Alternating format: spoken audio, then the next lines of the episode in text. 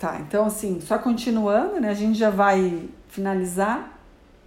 Então, essas substâncias são todas substâncias que bloqueiam a passagem de elétrons em diferentes pontos da cadeia respiratória, seja no complexo 1, no complexo 3, no complexo 4, mas independente do ponto aonde elas, essa substância vai se ligar, ela vai interromper o fluxo. Ao interromper o fluxo de elétrons, é, essa, essa substância ela vai bloquear a síntese de ATP. Por quê? Porque ao interromper a cadeia respiratória, nós não teremos aquele bombeamento de prótons para o espaço intermembrana. Consequentemente, nós não teremos aquele gradiente eletroquímico necessário à fosforilação oxidativa. Né? Isso foi uma outra uma outra, um outro ponto que eu falei ali no início da aula. Então, a fosforilação oxidativa, ela requer o quê? Um gradiente eletroquímico, né? Um, um, um elemento associado à membrana interna da mitocôndria, que é o complexo 5. Né? Então, não são enzimas solúveis, é um complexo associado a uma membrana e principalmente né, um, uma, um gradiente eletroquímico que se forma entre dois compartimentos, o espaço intermembrana e a matriz mitocondrial. É, um, um, uma outra classe de substâncias que é interessante de falar, os que eu estava comentando antes eram, são os chamados inibidores respiratórios. Mas nós temos também um outro grupo de substâncias que são as substâncias chamadas desacopladoras. Essas substâncias desacopladoras, o que, que elas fazem? Elas não interferem no fluxo de elétrons. Elas vão é, se ligar aos um, íons H+, que estão no espaço intermembrana, e vão levar esses íons H+, de volta para a matriz mitocondrial ou para fora da organela.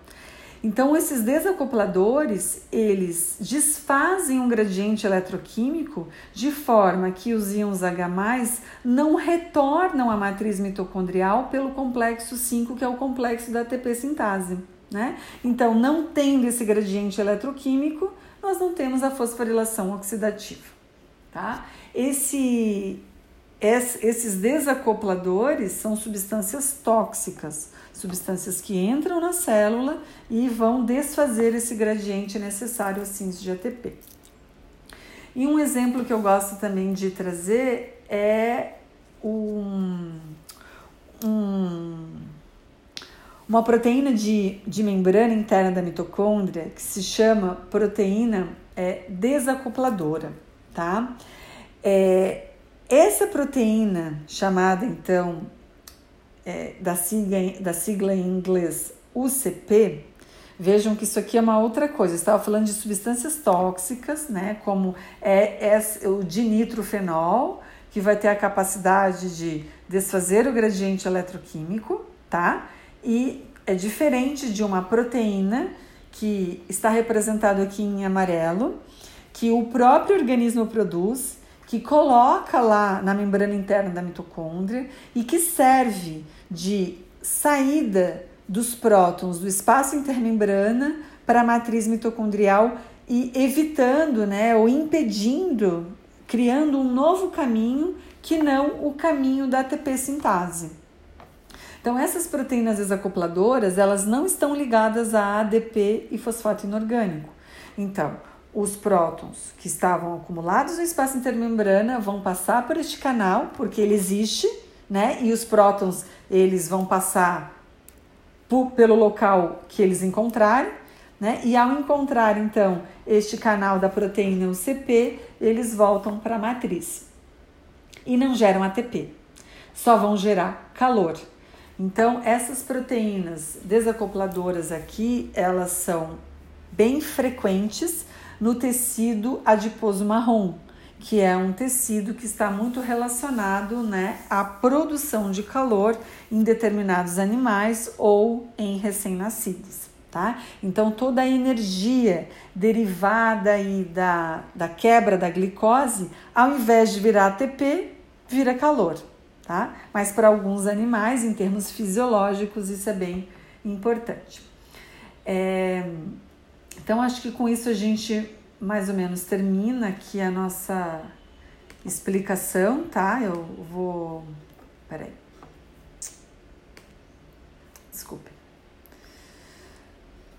Ah, Para não ficar longo demais, né? Também não adianta fazer algo que vai ficar é, super cansativo. Acho que a gente está mais ou menos com uma hora de apresentação. Eu vou colocar uma lista de exercícios. Vocês vão fazer aquela tarefa, vão procurar ler o capítulo do livro.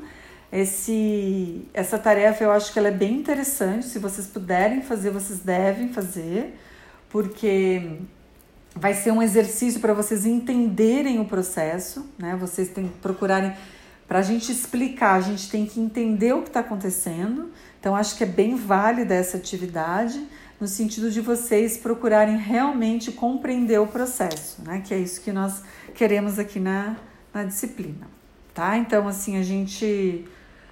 Eu finalizo a aula com, com essa por agora, assim, em termos teóricos, fico aberta para dúvidas, mas em termos de combinação, a gente só retomando, né? Nós vamos ter essa atividade que eu vou colocar hoje no Moodle, essa semana eu vou colocar a prova, tá?